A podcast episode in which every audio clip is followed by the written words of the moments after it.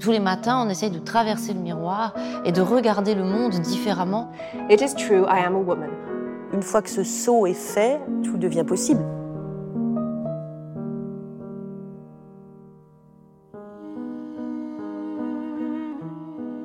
Hello, I'm Charlotte Casaraghi. Welcome to the podcast of Les Rendez-vous littéraires Rue Cambon, a place where we meet to talk about writing, to talk about books. Let's meet women writers who have just taken their first step, the most decisive, the most difficult in the world of literature. How did their vocation call to them? What are their writing rituals? Who reads them and what do they read? And today, Erica Wagner will be hosting Ingrid Persaud.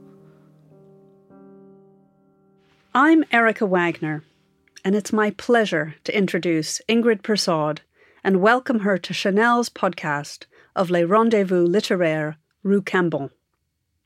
Ingrid's first novel, Love After Love, won the Costa First Novel Award in 2020, but she was winning prizes long before that she won the Commonwealth Short Story Prize in 2017 and the BBC National Short Story Award in 2018. Born in Trinidad, she read law at London School of Economics before later studying fine art at Central St Martin's in London. Her writing has appeared in many venues Granta, Prospect, The Guardian, National Geographic, and Five Dials, to name a few. I can't wait to talk to her today. Welcome, Ingrid. It's marvelous to be here with you. Thank you for having me, Erica.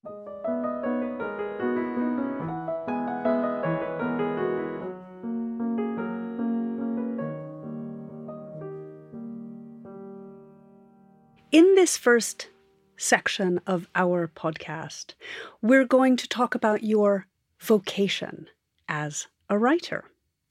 And I want to know about your relationship with writing. What made you a writer? I think it was a process of elimination, trying to find an outlet for my creativity that somehow connected my hands and my heart. And uh, I tried fine art, and that did some of it. It introduced the concept of play, but it wasn't quite there. And um, I really sort of fell into writing because we'd moved to Barbados and um, and I sort of lost my my art tribe. I'd been in London, so the kind of London art scene, wearing black, trying to be cool, hanging out at galleries, and then I got to Barbados where most artists were painters, and they were doing sort of large, colourful narrative paintings, and I can't paint to save my life, and so um, I kept uh, sort of trying to do something creative and and um, and failing miserably. Like I'd ask at the petrol station if they wanted an artist in residence, and they said, you know, lady, just pay for your gas and go, please. And uh, so so that wasn't terribly successful and so i started writing a blog and i, I gave myself um, the task of writing 900 words to be published by 10 a.m on a friday and that was my notes from a small rock. And I did that for three years. I think that's really my apprenticeship. And that gave you, we'll talk a little bit more about your practice later on, but it sounds like that helped develop your discipline. Yeah, I don't have a problem with discipline really because the, the Presbyterians got me early. So I went to a, a Presbyterian um, primary school, a Presbyterian secondary school, and, and we really didn't do fun. We um, we did discipline. But your writing, I should say to our listening audience, is tremendous fun. There's a marvelous sense of play and enjoyment uh, in all of your writing, and certainly in Love After Love. I want to talk about your early influences. I've heard you mention a book called The Year in San Fernando by Michael Anthony, also V.S. Naipaul's A House for Mr. Biswas. Both of these books, I think, made strong impressions on you. So I'd like to hear a little bit about why, and I also wonder about Derek Walcott because your wonderful debut novel shares a title with one of his poems, which contains the line, You will love again the stranger who was yourself. I think I should preface what I, I, I say, Erica, by um, something more personal, which is that I'm the child of sort of lower middle class parents who were, you know, are descendants of indentured laborers. And education means everything. And there are three options. You know, you can be a lawyer, you can be a doctor, or you can be a failure. And so the idea of being a writer just wasn't part of the deal. And so when I tell you about early influences, I'm telling you about just my love of reading, which I got from my mother. She absolutely let me read anything I wanted. So it wasn't that I was honing a craft from a long time ago, but what I did enjoy reading more than anything else were voices that spoke to my local experience. So, you know, on the one hand, I, I was a kid growing up with Enid Blyton and, and reading, you know, about um, girls playing hockey and living at boarding school and having midnight feasts. And then I read A Year in San Fernando, and I was living in San Fernando and I could recognize the street names. Then I I was about 13 when I read A House for Mr. Biswas, and I could see echoes of my own family, or at least a society around me. And when I read Derek Walcott, I suddenly realized that the beauty that I thought was the privilege of um, something foreign and unattainable was actually just around me. It was the beach and the sand and the people and the chaos and the mixture that that too could be beautiful. And so that's what Derek Walcott gave me. The idea of creating beauty didn't exist in some other world, but could be very close to you, if I understand you correctly. Yes, because the beauty was elsewhere before. The beauty was in reading Hardy or reading, you know, Lawrence or Virginia Woolf. It, it wasn't in something that I could see and feel. It wasn't in what felt like we have a word called commess. And commess means that things are just not well arranged. It's disarray taken to a certain degree. And that's what my life felt like. And that's what my surroundings felt like with the heat and the dust. And nothing was terribly well laid out in the way that beautiful English gardens might be. It was a bit wild. And, um, and so to find that that was both acceptable and could be a source of inspiration and beauty and happiness was was a real eye opener. You talked about your parents and this idea that you could be a doctor, a lawyer, or a failure. You did study the law. Yes, because I'm a good girl, and uh, and I wasn't any good at sciences, so I, um, you know, I just looked at law. I was like, there's nothing else I can do. So I, I rock up at um, London School of Economics and, and I look around, you know, and within a month or two, I realize these are not my people. and I'm never going to be one of them. But what I did also discover is that I loved university. And if you stay long enough and you sort of give them enough fees. They give you bits of paper. And then if you really won't leave, then they give you a job. And so I could just kind of continue just pretending that I was in the law, but actually I was just having a lot of fun hanging out at university and and that's where I want to end up again. but there must have come a point where and in your familial context too, where you accepted your vocation, that you weren't a failure and you were going to make your life in art, in writing. What did that mean to fully step into that? Oh, you make it sound like it was a terribly brave and courageous decision. No, I hid it. I didn't tell my parents till ages, you know. And um, I took six months off from my academic job as a law professor. And um, I thought that it didn't matter what you did for six months of your life. And I saw um, advert for Art Foundation course at the Slade. So I rocked up there and I said, uh, Yeah, I'd like to do this course. And they said, Where's your portfolio? And I said, Well, I don't have one, but I'm, I'm terribly enthusiastic. And uh, they hemmed and hawed and they said, Well, I guess you haven't learned any bad ways. So we'll take you. And at the end of that, uh, uh you know, I had it was awful. It was a baptism by fire. But by the end, I, I found myself saying, I want to do a degree in fine art. And so I had to go off and get an HNC in art because that's like the equivalent of an A level for grown ups. And um, so, you know, off I went from the, the, the top of the um, food chain to um, being denied access to the library because they said I had to take a course first on how to use the library and the Dewey Decimal System for labeling books so that I'd know where to find them. So that told me where I was at. and then I, uh, I, I don't know what my parents told people when I was doing an art degree. I think they probably said she was having a vacation or something. I, I, I they certainly didn't own up to it.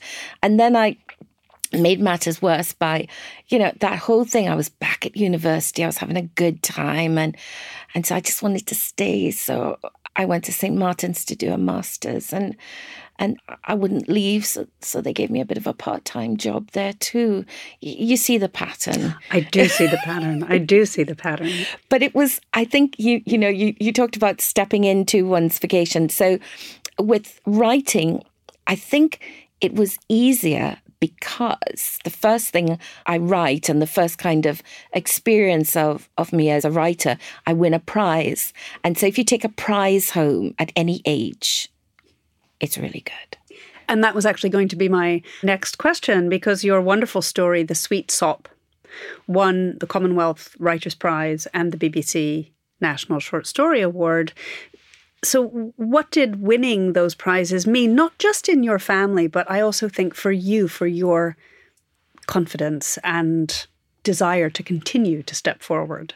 Winning the Commonwealth Short Story Prize was really significant because people were calling me a writer. They were saying, oh, she's a writer of short stories, even though I had just the one. So I had to sort of, you know, pretend that there, there's just one of many, you know, that I'm going to be churning out. So other people were calling me a writer. And the prize also endorsed a particular type of writing, which is writing in Trinidadian English. And that felt really significant that I could write in the voice that I was kind of stepping into and that it would be okay, that other people would understand it. So that was really significant. And then winning the BBC Shorts National Short Story Award was even more significant because the BBC put you know a lot of uh, PR behind it, so it, it's a big prize in the world, and it's fifteen grand as well. So it's a significant um, prize. But the first thing I was asked is, you know, who's my agent? And of course, I didn't have an agent. So I did the whole I'm just a poor thing from an island and I've just got the one short story for me. And um, so I had all these agents lining up and um, and they were like, oh, we'll take you, we'll take you. And um, I said, That'd be lovely. Could you just slot yourself into this spreadsheet here? I've got 10 days and I'm going to interview all of you. So I interviewed everyone and I told them I wouldn't choose until the end. It was the most amazing experience from having, you know, I think like the week before I'd won the BBC Short Story Award, uh, one agent had set up a meeting with me and cancelled me on the day. And her email said, I have to cancel because I've got to meet someone important.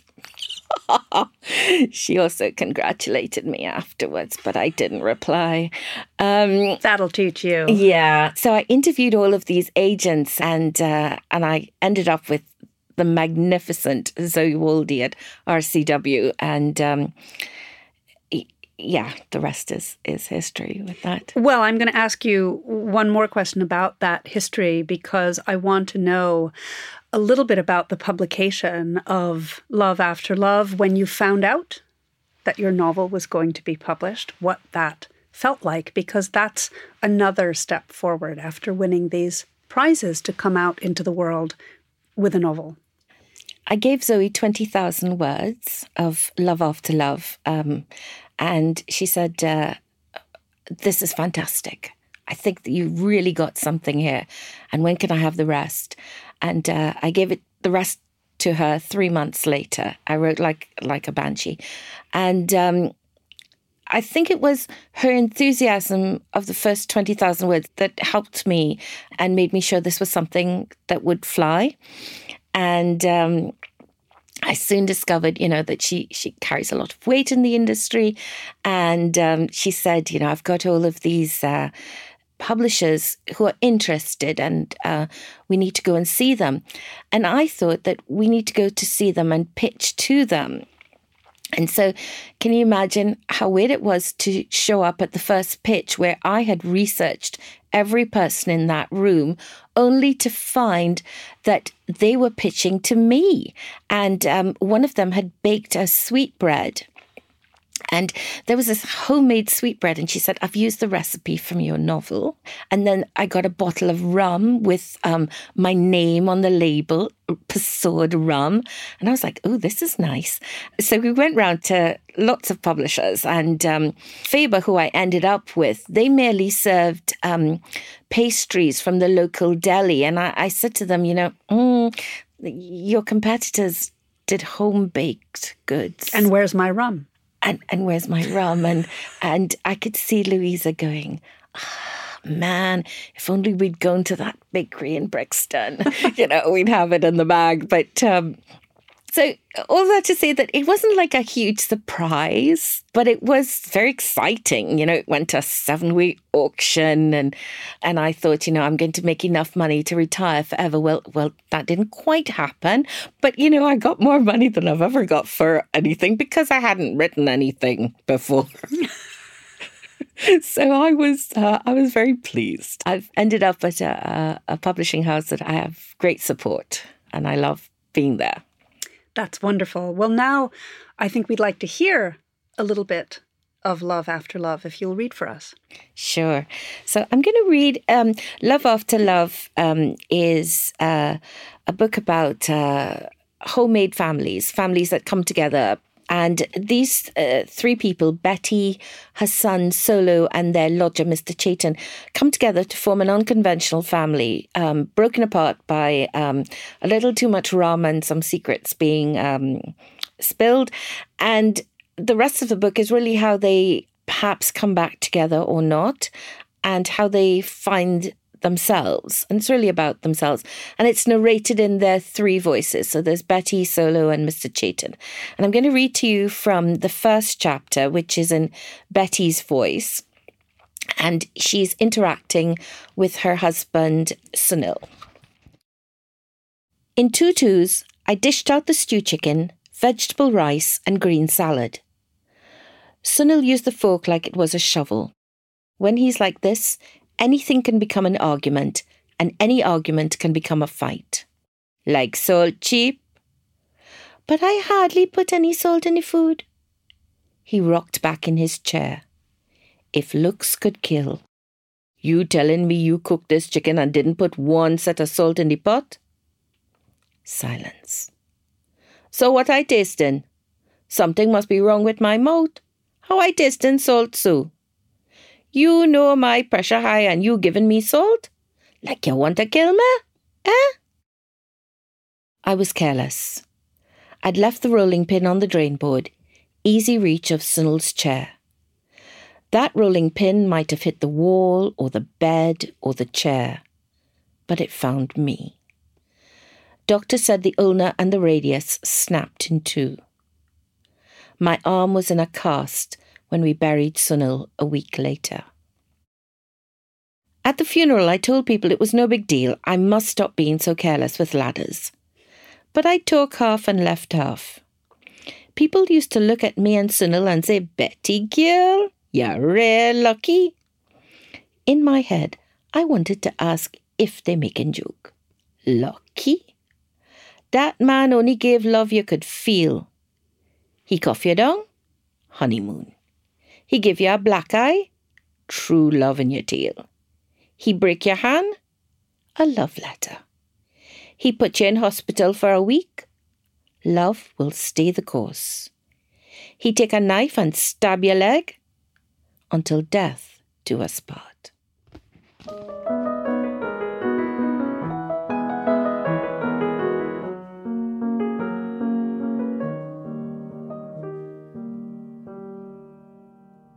In the next section of our conversation, I want to ask you a little bit about your writing process. I want to know a little bit about your habits and rituals. Are you an early in the morning person, late at night? Do you have any talismans that you keep on your desk? How does the process work for you? You know, every writer gets asked this, and I think it's because we're looking for some special alchemy that exists, um, some magic that brings it all together. And there's no magic. You have to get rid of all distractions and you um, have to sit at your desk. And so I've got rid of quite a lot of distractions. My twin boys are. Um, old enough to have flown the nest a, a bit at uni, and the other half got rid of me. So that freed me up with some time as well. So I'm alone and I've got a dog called Bob Marley. And if I have any talisman or critic, it's Bob Marley because I do read what I write out loud to him. And if he doesn't yawn or go to another room, I feel, well, you know, there's something there. And that's an unusual first reader, I'm going to say, in yeah. my experience of talking to writers. Uh, yeah, he's he's a tough one. And I used to be an early morning person. Now I'm just a all the time person. I'm writing with a kind of feverish energy and I'm writing all the time. So I'll write till three in the morning. I'll get up at seven. I'll have a cup of tea, have some cereal, and then I'll start writing again. And I just kind of sleep as much as I need to and eat when I need to and have this incredibly privileged space of not worrying about anyone else. And also because, you know, I'm an old biddy and and, and so I've got to I've got to write. I've got to just like get all the books out of me.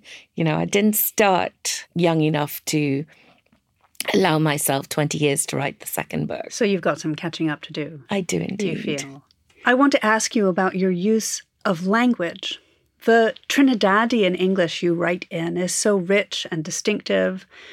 What do you think about the way in which what is called standard English has been privileged in literature? It's been privileged in literature, and it's astounding that it continues to be privileged when it is the English of such a small minority. And therefore, the, to me, that is what's astounding, rather than the fact that I'm choosing to write in the English of millions of people who live in the Caribbean. So it's odd that we we've adhered to that standard. And I, I just didn't think it was authentic to what I'm doing because my setting is Trinidad, my characters are Trinidadian. Why wouldn't they speak as they normally would? And then why would I write the prose in a different register from the dialogue? that was so alien. I didn't want that sort of setup that therefore pitted one English against another. And I thought that once you write with clarity and integrity, people will understand. So I don't translate, I don't explain. Um, and I do it with, I hope, enough enthusiasm that uh, people are won over. And what does it mean for you in this novel to write in the first person, to let the characters tell their own stories? Because these characters were all journeying to themselves and I was telling very personal stories. It seemed natural to do it in the first person and to have each narrator allowed a, a moment.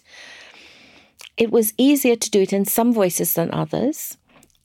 Ironically, the men were easier voices. And I know that some women writers find that odds because they can inhabit female voices better. But I think that my ability to um, inhabit male voices and male persona at least more easily is really a natural outcome of the fact that women are always attempting to go into spaces that we are barred from. And so we're always imagining and placing ourselves in these spaces that uh, we can't occupy. So when I had to go to Betty's voice, someone much closer to myself, that was really difficult. How do you edit your work? Do you redraft as you go along? Do you wait till you have something complete? What's that process like for you? I edit as I go along. So um, a paragraph could take a day. Um, I try not to let it take a day, but it can do. My first draft tends to be quite a advanced draft. Advanced in the sense that I've got rid of the obvious silly things that creep in, like someone enters a room in chapter five but leaves from a different room the next chapter you see them. Uh, so I get rid of all those little inconsistencies. I try to deal with the voice. I try to really struggle and get the voice right. And I try to get the plot right. And so subsequent iterations are, are about honing in, getting the nuances in place.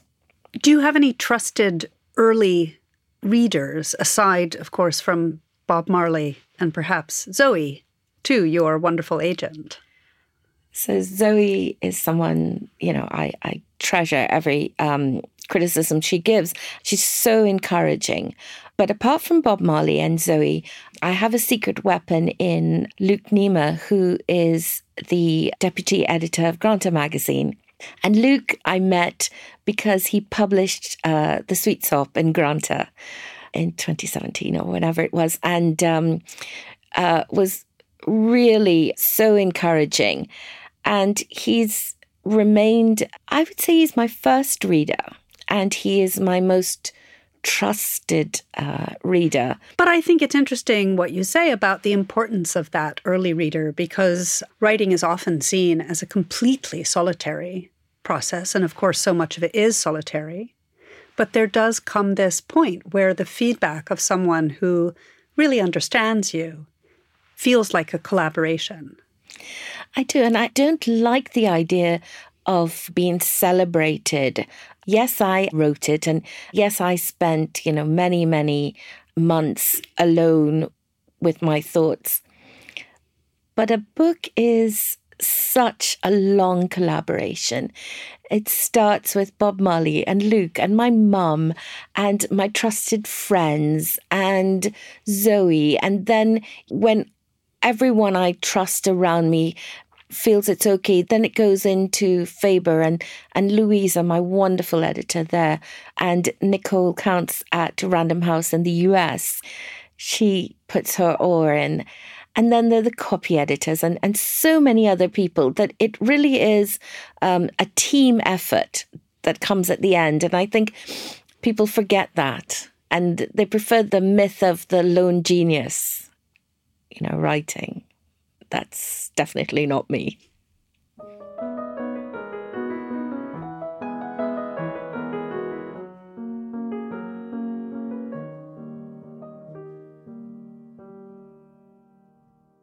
In the final section of our podcast, I'd like to ask you about the reception of this wonderful novel.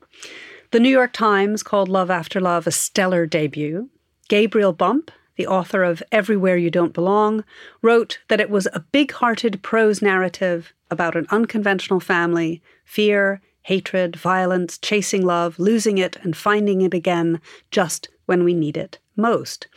What kind of reactions did you get to the novel? And I wonder maybe what reactions meant the most to you. Gosh, so this is um, spilling, you know, my heart a little bit. But your review, Erica, in The Economist was the one that I think ultimately meant the most because it was the very first one and I knew it was coming.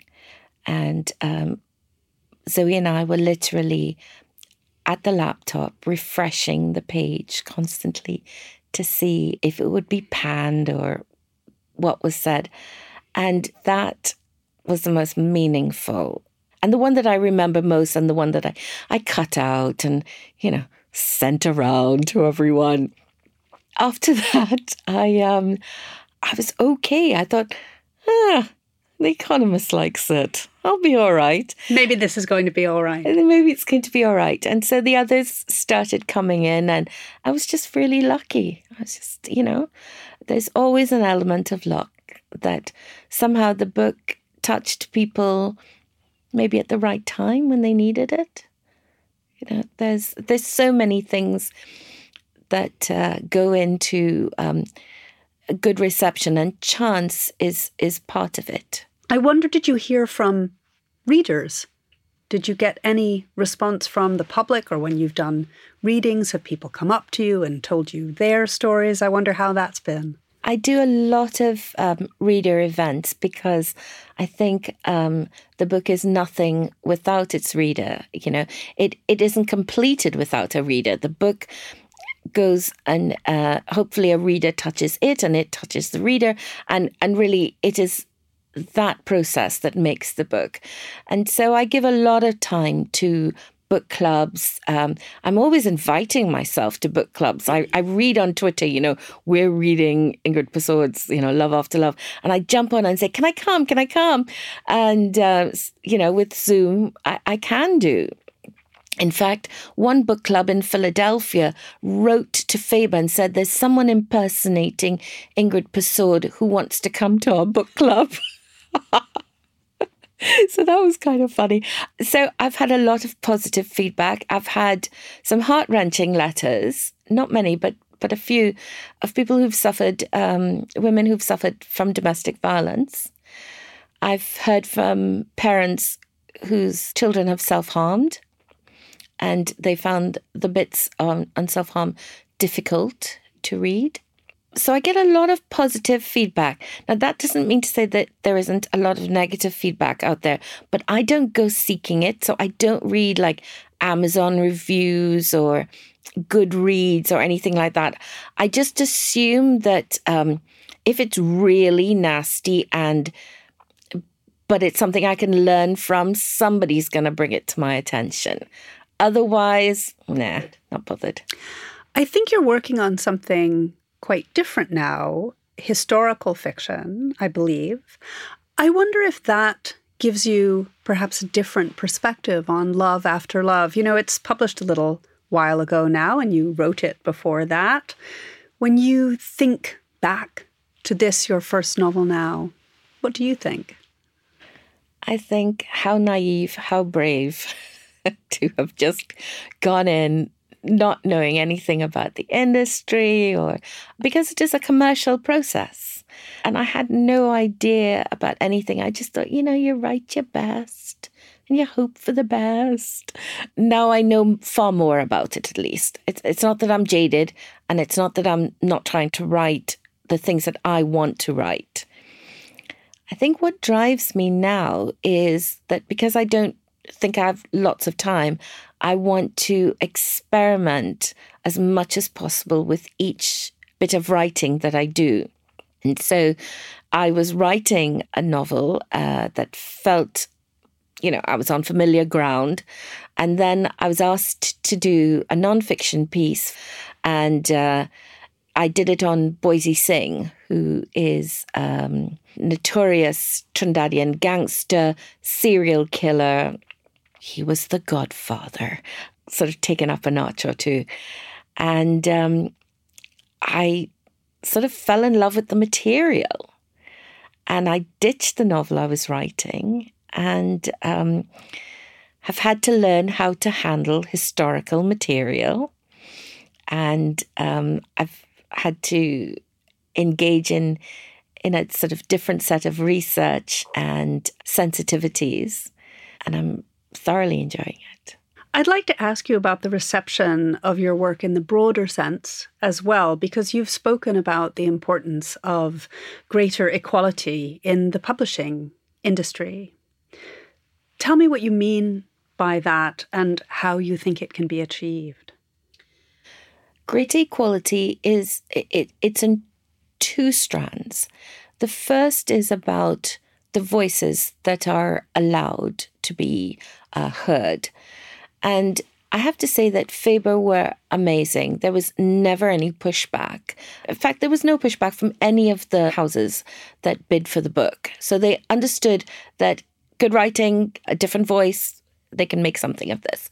And since then, we've had so many new voices come through. Uh, and um, so we're definitely seeing a moment where publishing houses are taking, I wouldn't say they're taking greater risks because they are publishing excellent work that stands up and is award winning, but they are open at least to lots of new voices coming through. So long may that continue. But there's a second strand to the industry which is slightly overlooked. If you write a book about the Caribbean, you might find yourself tucked away on a shelf at the back of the bookstore under multicultural literature or travel literature or something that has nothing to do with your work. And so it is a process of educating the whole industry that actually a book like Love After Love is literary fiction. It doesn't belong on the shelf with romance, and it doesn't belong in the back with multicultural voices. And it definitely isn't a travel log or a cookbook. But, you know, that takes time and um, persistence. So I have gone into bookstores where I have removed my book from the inappropriate shelf, taken it up to the counter, and said that uh, I'd love to sign the copies for you because if you sign it, they can't return it. So there's some royalties. Then I suggest where they might shelve it. And of course, they're too embarrassed to do anything differently or indeed put it on one of those nice tables at the front. Oh, yeah. I always put it on the nice table just to show them what it could look like. Exactly. Exactly. Now we're going to close our talk. It's been so marvelous speaking to you. We have some a few quick fire questions for you, which we ask all of our guests. And the first one is What is the most surprising thing you've learned from being a writer? This one stumps me. And, you know, it's joy. I didn't expect to be so completely happy. And I'm not talking about the fact that I don't have to come out of my pajamas most days. It's that I am truly happy that it's a body, mind, spirit kind of coming together happiness. And while we're on the subject of surprise, what would people be surprised to learn about you, other than that you read to your dog? I ran the New York Marathon. Yeah, babe, I am an endurance athlete, okay? That is really cool. Excellent answer. Next question. What is your idea of perfect happiness? So this one's one's hard. I mean, I'd like to say world peace because that would make me into a much better person than I am. But actually, so there are two strands to this happiness, okay? So if my kids were happy and fulfilled, um, gosh, I would be so happy because I wouldn't have to worry about them. So that would be amazing. But assuming that, you know, there was world peace and my kids were happy, it would be a book, a glass of something, a hammock and a beach. Very good. What advice would you give to anyone who wants to express their creativity? I'd say borrow from the Stoics. Memento mori. We're gonna die. You're gonna die soon. For goodness sake, don't put it off. Just do it. Just do it. Just sit down. Just do it. You know, don't mind that, you know, what people are gonna say about you and, you know, what you're gonna say about yourself. Just do it. Today now. And then, in one word, how would you like to be remembered as a writer? Inspiring. I like that word. I like that word very much.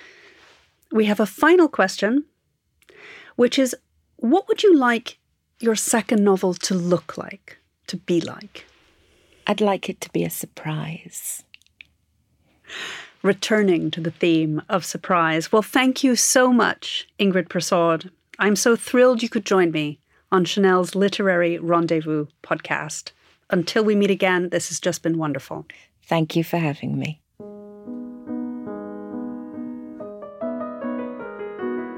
Thank you for listening to this episode of the Rendezvous Littéraire Rue Cambon podcast. To discover more about it, you will find images, links, and references on the Chanel website. À bientôt!